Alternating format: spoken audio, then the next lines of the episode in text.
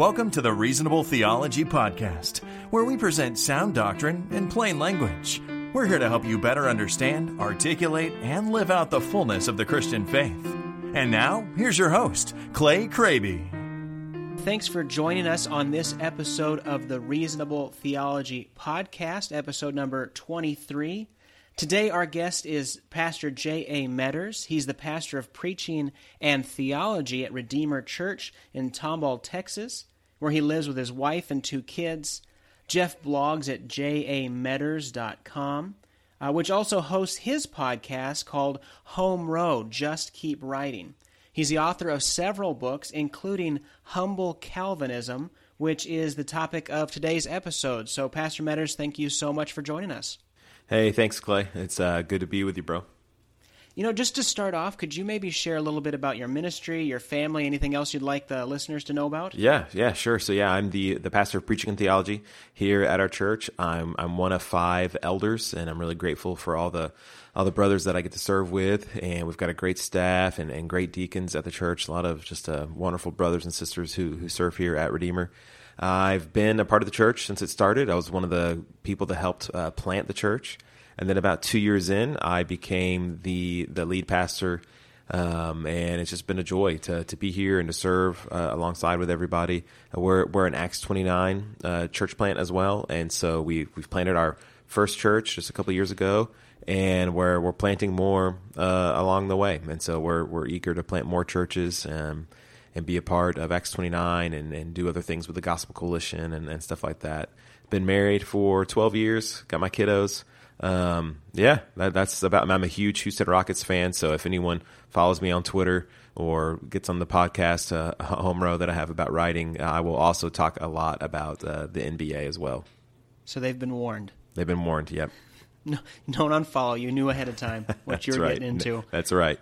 Now you've got a book called Humble Calvinism. I think it's important at the start to just you know lay the cards on the table. You and I are both card carrying Calvinists, um, so this isn't you know throwing rocks from the outside. Any any critique, any criticism comes from someone that is really inside the Calvinist camp. Correct?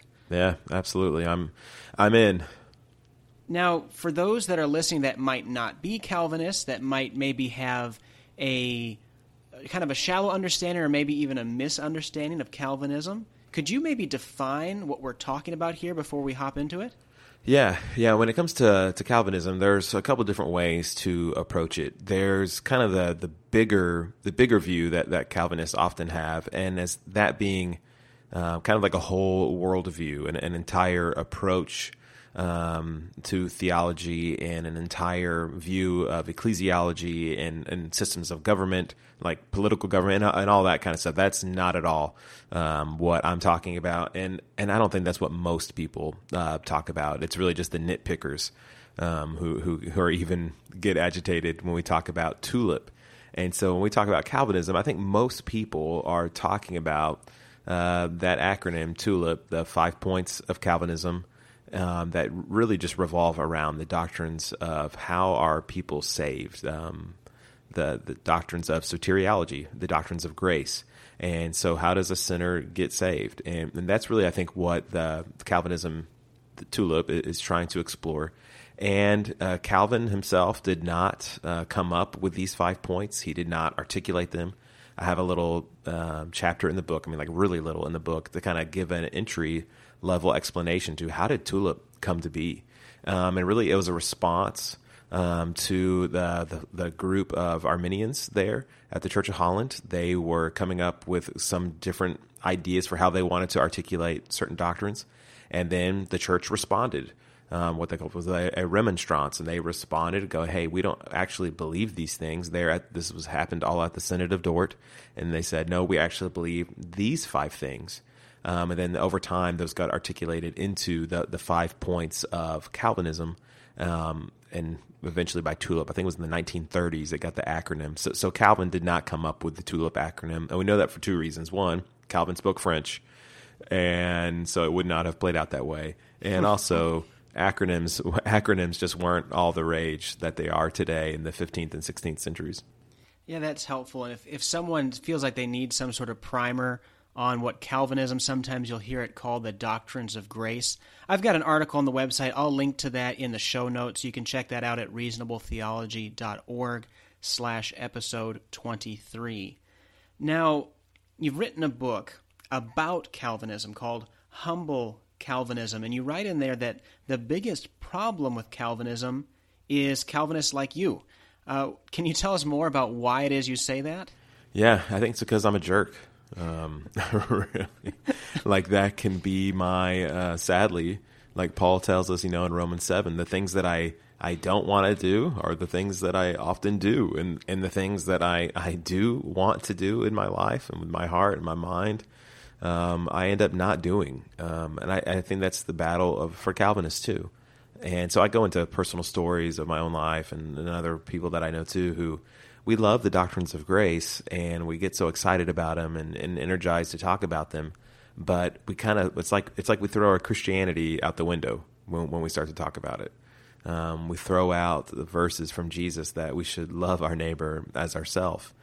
Uh, that that the meek inherit the earth, um, not the theological street fighters. Um, and, and, so I could just see these things in my own history and in my own life, and I saw them in others, and I thought, you know, it really is a shame that if we hold to the doctrines of grace, and the stereotype is true, oftentimes Calvinists aren't very gracious.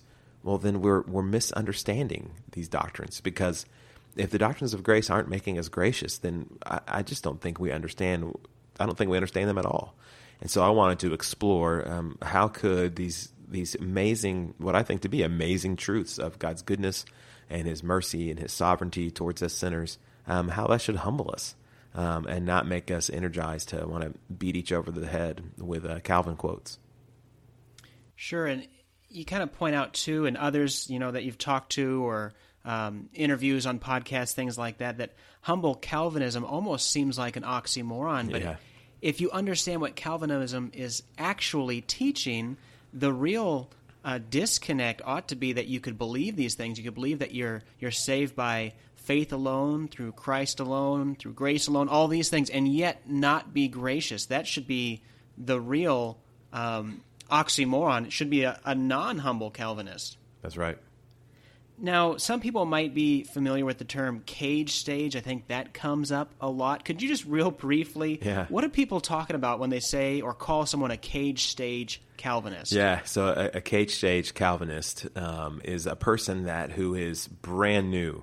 I mean, like just opened up the bag of potato chips of Calvinism. The smell has filled their nostrils, and they are going ballistic um, now they they're like bloodhounds where they're sniffing out, um, sniffing for theological um, aberrations, l- listening for things that aren't as fully Calvinized as, as they would like, and then they they're just correcting everybody. Um, if if they hear someone say, "Man, this guy at my office, he's a really good dude," and they say, "Don't you know that no one is good except God alone?" And and why why do you, why do you call people good? They're their mouths are full of venom um, and, and all that stuff like from Romans three, and so it's like this. Uh, so the they're amped up. They it's like a guy who's lifting weights and is just roiding out on theology. And so it's a cage because they say we need to lock this person up in a cage so they'll stop harming people, stop burning relational bridges, and stop going so crazy. And then once the stage, once that stage passes, because it is a stage, um, you you mellow out. But God's mercy really does begin to mellow you, mellow you out as you connect the dots, and then that stage passes, and then we can let you back out, and, and you can be a, a free range Christian again.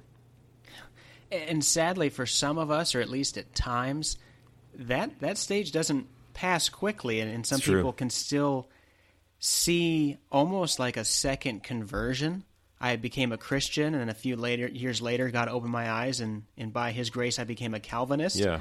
Uh, and then sadly, they can also start to see that anyone who's behind them, so to speak, in that process is just anathema, not a Christian or just not up to their level. Mm-hmm. And Yeah. that's, that's really harmful in lots of ways. Oh, absolutely. Yeah, and it, it is a. I mean, I get on on one level how if you didn't grow up in a church that that taught these things, um, or you know, when when you do hear them, it is does kind of become a how come no one's taught me this before, Um, how come nobody has showed me this? I feel, you, you feel like you've been robbed or you've been cheapened, and, and not that it was intentional. By and large, it's, it's typically not. And so then what happens is I think there is a, a tinge of a good motive of, hey, I want to tell other people about this stuff that has really just affected my heart. And I, I really do love um, God because of what I've seen in the scriptures and what I've heard. And I want to tell other people that. But then it can kind of quickly turn into this weird morphed amalgam if if people don't respond well well then you feel like well don't you love god um, don't you care about his word how, how come you don't believe this um, which is a which is a leaping to conclusions that ought not to be leapt to. Um, that you can love Jesus and not agree with the same understanding of predestination of Calvinism. Um, you can love Jesus and and really struggle to believe um, limited atonement or particular redemption. Um, these things are not synonymous, and I think that is the the unfortunate jump that a lot of Calvinists make. We we start tying things to the wagon that, that shouldn't be tied to it. Why do you think this has happened? Because when I think of um, historical or modern proponents of Calvinism, you think of people like Spurgeon. Modern day, you could think of people, uh, R.C. Sproul or Ligon Duncan. Men like this, they're very winsome, they're very kind and gracious. What is happening that, you know, the ground level uh, really is open to the criticism of being jerks? Right. You know, the first thing that comes to mind is what Paul tells us that knowledge does puff up.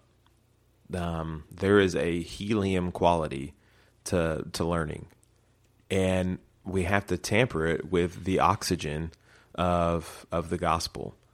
And I, I write about this in the book that I think Calvinism and Corinthian meat markets can often have a lot in common. And so you have in the Corinthian meat market are, are people that are getting puffed up and have pride and they have division happening over whether or not you should eat the meat that was offered to idols in the temples and is now being sold at a discount in the marketplace. Where some Christians say, Hey, I know that this meat is just meat. It doesn't really bother me. It shouldn't bother you. You should just eat it. You should believe like I do, or you're not as mature. And then they're they're getting puffed up. Well, the same thing can be true often with Calvinists is that, hey, we believe this way you should believe just like us. If it, clearly you don't love Jesus if you don't believe like us. Uh, clearly you're not as mature if you don't believe like me. And and so that that is I think the issue is knowledge puffing us up. And that happens when Christ is no longer the center. Um, I think for the brothers that you mentioned, one reason why they don't come across as arrogant Calvinists is because Calvinism isn't the the banner that they wave uh, Christ is the banner that they wave, and they also happen to be Calvinists. So, so Christ is first. So, I think we are Calvinist best when we aren't Calvinist first. It really is a good point that you raised there because when you look at the the words of of Spurgeon. He he's not ashamed to call himself a Calvinist, a Baptist, but his creed is Christ, and that yeah. is that is like you said the banner that he waves. He's not seeking to convert Christians to Calvinism. He's seeking to draw sinners to Jesus Christ, and that is a hugely important perspective that we all have to keep in mind. Yeah, amen. Now, do do you feel like this is a new problem? Is this just exasperated by uh, Twitter and YouTube and just the internet? Uh, how do you feel this has been historically in the church? Right. Yeah, no, I, I, do not think this is a is a new problem. Uh, one, um, going back to the Corinthian meat markets, right? I mean, we're any kind of knowledge that we have that someone else doesn't have and that we want them to have, and then they reject, or uh, the knowledge we have that other people don't have, we can often feel like we're better, we're smarter um, we're the enlightened ones. Um, it could be about anything. Um, but you also see tensions, you know, arising throughout church history. So you have Augustine and Pelagius going back and forth. Um, you have theological battles happening all all throughout uh, church history. You've got uh, Calvin and Luther having their own discussions about the Lord's Supper. You've got um, you got Calvin Calvinist followers and Arminius followers there debating these things in the Church of Holland. Um, so I, these things are not new. Um, you've got American revivalism with uh, Wesley and Whitefield and, and them, the Great Awakenings, them also believing different things about the doctrines of grace. But what I love about it, about these brothers, is they they still loved each other. Like George Whitefield and John Wesley is just an amazing example how they totally believed different things about the the doctrines of grace Whitefield, the the big Calvinist, uh, Wesley clearly not. Um, and a question was asked of of Wesley. Spurgeon tells this story, and I, I tell the story in the book too. Is someone asked George Whitefield um, in a large meeting, like, "Do you think John Wesley will see John Wesley in heaven?" And Whitefield pauses and he says, "No, I don't think we will." And so you can imagine the crowd like horror, going, "Oh my goodness, what a horrible um, thing to say!" And then Whitefield continues. He says, "The reason we won't see John in heaven is because he will be so near the throne, and we will be so far in the back that we won't be able to see him." Like that, that is humble Calvinism. Yeah. That is putting a priority and a primacy on our unity in Christ and our shared union with the Lord Jesus Himself, and not Calvin, um, not doctrine itself, but Christ. And so I think today, um, and I think about you know I grew up in a in a Reformed Southern Baptist church, and you could see these kinds of battles and tensions. So this is way before social media and way before all even the internet was even close to what the internet is today. It took forever to get on the internet. It took forever to do anything on the internet. Um, I had a flip phone. I mean, so all that. So there were the same battles there then. Um, now they just happen more frequently. There's there's more wildfires because it's just the nature nature of social media. But if we can find, um, I think if we can find more value and more love and more charity in us being united to Christ, um, I, I, don't I don't care if you're not a Calvinist. Um, if you're in Christ, then we're good. Uh, we're together. We can have a fun family conversation. Um, in the same way we, well, I would talk with a, another Christian friend about any other kind of theological topic. But what matters is that we're in Christ and you mentioned, you know, Whitefield and Wesley, a, lot, a wonderful example of just winsome, humble Calvinism in his letters to Wesley too, which I mean we have access to and, and can read, and just how he presents those doctrines and yet doesn't uh, vilify or even see Wesley as an opponent. This isn't an argument that's playing out; it's it's a conversation between two Christians that right. that love one another. Now, sometimes it, it, can be the case, and maybe often is the case, where a Calvinist encounters a critique of Calvinism that is really a misunderstanding of Calvinism. I recall being in a church once where the, the pastor was really taking Calvinists to task because their doctrine of perseverance of the saint meant, saints meant that you had to, in your own power, hold on to your salvation or you'll lose it. And I didn't know any better at the time and later realized that's not at all what perseverance of the mm. saints means. How can we respond uh, to things like that in a loving, humble fashion? How can we correct misunderstandings? How can we promote what we see as true and good teaching of Scripture and still have that air of humbleness and love and grace? Yeah, I would say the first thing um, is to make sure that you heard the person uh, correctly and so make sure you understood the context of what they were saying um, and all that's you know all good. And, and, then if they're still like oh i don't feel like that was an accurate you know portrayal of calvinism first i would ask what is my relationship with this person? Do do i know them?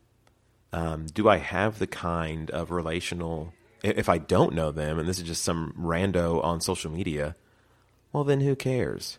Yeah. um, just let it go if it's not affecting you and it's not affecting um, people in your local church community, um, then that's really where I, think I would draw the lines. Like, so for me, just an example, as, as a pastor, um, I, I, have I have pastoral authority um, at it only extends to our membership roster at Redeemer Church. I, I, don't have any other say or any power or authority really out, outside of that. And so I'm not hunting theology around. People ask me what I think a, uh, XYZ church in town is doing. What do I think about that? Uh, and I say, it doesn't really matter because I'm not responsible for that. I'm responsible for here at, at Redeemer Church. And if that, if I have a good relationship with that pastor and we, then we could talk about certain things, but, but I don't. So who cares? Um, we can pray for them. And so I think it applies if it's your pastor and you feel like that was a if your pastor is saying something, well, hey, I would send an email and say, hey, I had some questions about um, what you said. Could we? Could I buy you a cup of coffee over that? Um, I'd love to learn more. And so I think the approach we could take um, as "Hey, I was wondering," is a lot more kind and a lot more um, gracious than an accusatory. Hey, when you said, "Did you realize?" Blah blah blah, or that isn't right. What you said. Um, I think it's always more helpful to come with, "Hey, I was wondering if you could tell me about that." Um, and if it's someone else in your church or someone else in another church or whatever, and I, I think it really does come down to relationship. Do I have the kind of relationship where we could have this conversation? And so maybe a good maybe a good uh, way to think about it would be this: How would I feel if this person approached me with a disagreement? Would I be like eager to hear from them? If not, maybe they don't want to hear from me. Hmm. Um, so it brings us to the you know golden rule: treat others as you would want to be treated. If I don't even have that kind of framework for the relationship, well, then maybe I should just let it go. Yeah, that makes a lot of sense, and also brings to mind too. I mean, the need to be careful with our portrayals of other viewpoints too, making sure that we're being accurate and clear yeah. to the best of our ability. We we we don't like it, and neither do they, uh, when the the doctrine or the viewpoints misrepresented. Now, is there what are the, some some key things people need to keep in mind if someone uh, acknowledges that this is a problem, maybe not just in general, but in their own life? that they have a tendency to um, really lack grace in the name of loving their doctrinal system of Calvinism, what are some keys that they can keep in mind in order to uh, really address that and move forward?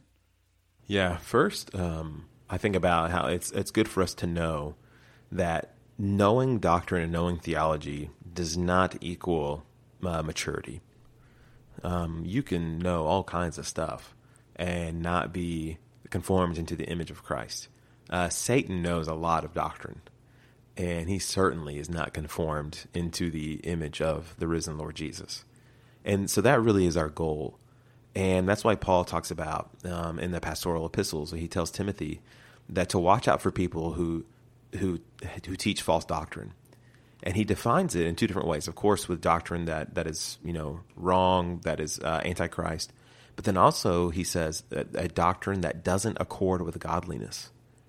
And so, if the way that we handle our theology does not roll out the red carpet to grow in godliness, to grow in Christ likeness, um, then it's off. It, it's wrong. And, so, our goal isn't just learning raw Calvinistic data.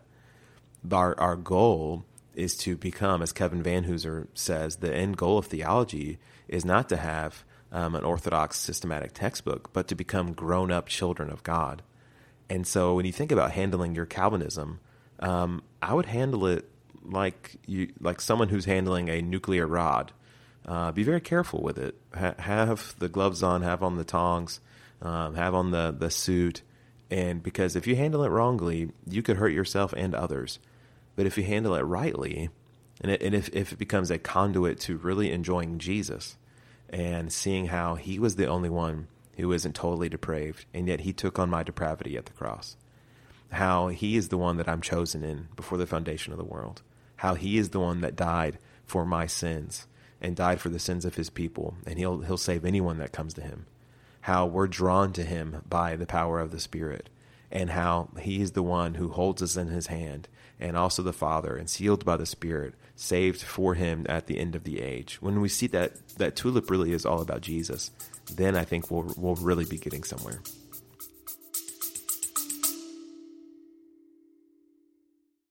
If you enjoy the sermons and written works of C.H. Spurgeon, I encourage you to check out the all new chspurgeon.com. Here you'll find free, unabridged sermon audio delivered with the dynamic of live preaching articles written by and about the Prince of Preachers, a chronological bibliography of all his books, and much more. This will be a growing library of Spurgeon related resources to help you in your walk with the Lord. So check it out at chspurgeon.com. Yeah, and, and the, the point here and in your book and in this conversation isn't that you won't attempt to lead someone to a deeper or more biblically accurate understanding of their salvation of of either election or atonement or the the the role of both faith and works is that when you do that you do that out of love. You don't do that to win arguments. You don't do that to beat people up. You don't do that to be right. Yeah. Amen. Now, one of the things that strikes me too as you kind of think through these things is a key maybe also to remember where you were at. Uh, I think Spurgeon has the quote that by nature we're all, you know, born Arminians. That's right. and and then we, we learn, we grow, and and we come to different understandings of what Scripture presents as how salvation works. I think part of that too might be just recognizing that you you weren't always where you are now and Yeah. to be gracious to other people. You're not uh, you've not arrived by any means. You're there's things that you don't know that somebody else does, and you want to treat them treat them well to those that are learning also. Yeah, yeah, that's so true. I remember talking with somebody um, years ago, and they had, I guess they had someone in their church that was rejecting the uh, the Calvinist understanding interpretation of predestination, and they just said, "I mean, what am I supposed to think? I mean, they're just rejecting this teaching from Scripture. They don't see it. They don't agree. I mean, are they even saved?" And I just said, "Well, uh, sister, th- did you always believe this?" I said, "Were you? When did you start to believe this?" She said, "Well, just you know, a couple years ago." I said, "Well, when did you become a Christian?" No, about ten years ago. I said, well, "Were you a Christian those other eight years?" Oh, yeah. I said, "Okay, I think you have your answer." And then she goes, "But I," w-" I said, "No, no, no, no buts." Like, are you? Were you a Christian? I said, "We're not saved by grace through faith in election. We're we're saved by grace through faith in in Christ our Lord." Um, and so that, that that's where we really need to remember. Yeah, in in the early you know, part of your book, you had present this kind of humorous, but you know it really hit me. Uh, this parable of sorts that you uh, made up about these different rooms in heaven. Would you mind sharing that? I Oh, just yeah. really thought that was impactful. Yeah. So I, I opened the book by saying, so let's imagine that you get a uh, a trip to heaven, and a little footnote there that says, I, I bet you didn't think a book on Calvinism would begin with a trip to heaven. So neither did I, but hey, let's hang tight. So you you get a vision of heaven, and you don't learn who shot JFK. Um, you don't get to see any unicorns or, or anything like that. But Jesus is giving you a, a tour of the house that he's been building and preparing uh, for us. And so we so we get to go down one hallway. And as we're approaching this this hallway, there's a huge door. I mean, like one of those massive castle doors. It's like 20 feet tall, giant oak doors, and it's open and it's loud and there's a lot of singing and uh, dancing and you, you and you ask Jesus, Lord, what's what's going on in there? He says, Oh, uh, today the, my my more charismatic brothers and sisters are, are meeting in this room today. They're having a little get together um, just this week. I'm like, oh, really cool. And you wave and they're like, man, you tell Jesus they look like fun. And he says, oh, they are. They're a lot of fun. And so we keep going down the hall, and he's t- pointing out things to you. Um, and then you see another set of huge doors, and these doors are open, but it's a lot quieter, um, not not as not as rowdy. Uh, still some singing, um, definitely no dancing. And so you're like, well, what's going on in there, Lord? He said, oh, um, well, some of the Baptist brothers and sisters and Presbyterians, and Anglicans, uh, they're they're meeting. Some of them are meeting in here in here today. Oh, great! And you wave, and they wave back. And Jesus says, You know? I think we're almost out of time. We, we got to roll, so let's go. But down this hallway, we, we have to tiptoe. And so we're tiptoeing down the hall. And, and Jesus, you know, gives us the universal sign to be quiet. He puts his finger over his, his two lips and kind of shushes us. And then we see a set of doors. But these doors, these giant doors, they're closed. Um, and Jesus slowly himself tiptoes by them, but you can't take it anymore you say, Lord, why are these doors closed? What's what's going on in there? And he says, Well, the Calvinists are meeting in there, and they think they're the only ones here. I'd hate to spoil it for them. It's just a crushing story. Um, and you're right. I mean, that is often how we think. And it's like, and sadly, so much so that I think some Calvinists would even be bothered um, by by Jesus walking in there. Yeah, and I think that's really kind of nails the heart of what's often going on with these issues among among our Calvinist brethren is we have such a difficult time in finding the middle of the road between the ditch of just ecumenicism and hey, there's no reason for doctrine and differences don't matter. And we'll all work together and sing kumbaya. And the other ditch being, well, no one else gets this but us, and we're the only ones Right. that are actual Christians. And there's there's a lot of road in between there, and neither of those ditches are places you need to be. Yeah, amen. Now, the book itself isn't just a lecture for us to, to play nice on the theological playground. What do you hope that the Calvinist reader is going to take away from reading this? Yeah, I first hope um, not, these are not in order of importance, but just in um, I'll say the most important one for last. Um, so first, I, I, I think the first hope is that we would just see the practical nature of doctrine, that it does connect to our everyday life in Christ, um, even the doctrines of Calvinism. So so they have real, tangible, um, energizing qualities for our journey as pilgrims towards New Jerusalem with Jesus. Um, it really does matter. And so I, I go through each point. Um, this book is not trying to argue for all the points like other books do, and they do that better than, than I would. I'm not going to hit you with a parade of verses to try to prove these points. Um, I'm assuming that if I give you a couple, that you'll be like, okay, I see this in the scriptures, I'm going to explain it. But then I want to show you how it connects to your everyday life. Um, how how when you really do understand, for example, when you really do understand total depravity, it should help you grow in a total sympathy towards other sinners. Um, because total depravity is not a sniper scope to see everyone else's sins. Um, it's a mirror to, to also see our own. That, oh, yeah, I, I'm also a giant sinner, and I should have total sympathy towards others. And I also should have a total dependency on, on Jesus for, for everything that I need. And so I kind of try to do that for each point. Um, here's how it connects to your everyday life. Here's how we need to rely on the Holy Spirit. Here's how we should love one another in the local church. Here's how this moves us towards personal evangelism and planting churches and going to the nations. Um, and then, so secondly, what I really hope is, yeah, I I do hope that people will put the book down and think, man, okay, I've learned a little bit about Calvinism. Okay, I know what this is now. But greater than that, I, I hope that people walk away from the book thinking Jesus is great. Uh, Jesus is amazing. Um, as Calvin himself says, outside of Christ, there's nothing worth knowing. And so if people learn Calvinism, but they walk away from the book not enjoying Jesus more, then I failed. Um, I, I really just want people to see that Jesus is great. Um, he is amazing. He loves us, and he is worth following. He is worth loving. Um, he's worth telling people about um, more than Calvinism, more than more than anything else, more than anything else in this world. Um, Jesus is Jesus is great. Amen.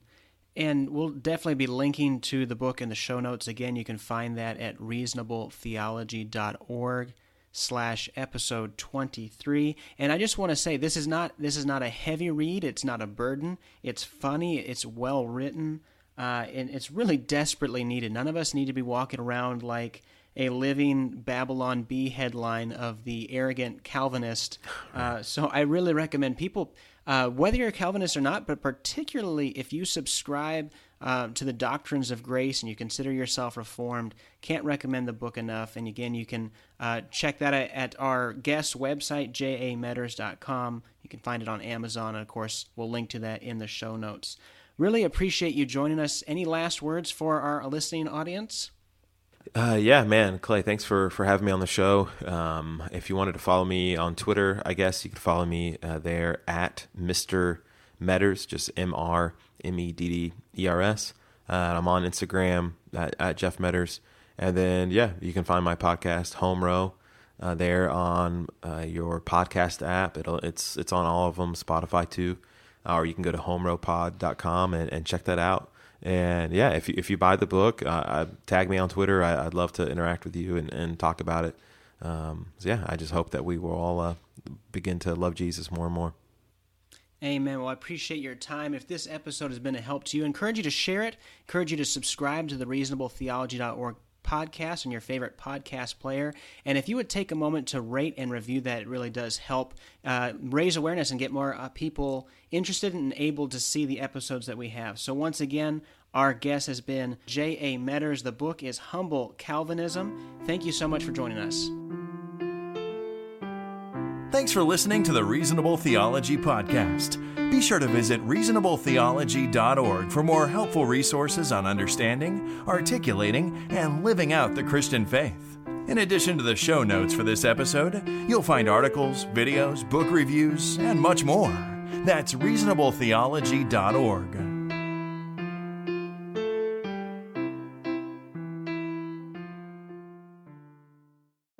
Thanks again for listening. If you enjoy the Reasonable Theology podcast, go to reasonabletheology.org slash subscribe and get the weekly email. Each week I send out the latest article or podcast episode, and each email also includes a helpful definition to expand your theological vocabulary, a beautiful painting depicting a scene from scripture or church history, a musical selection to enrich your day, as well as the best book deal I've found that week to add trusted resources to your library. Try it out at reasonabletheology.org slash subscribe.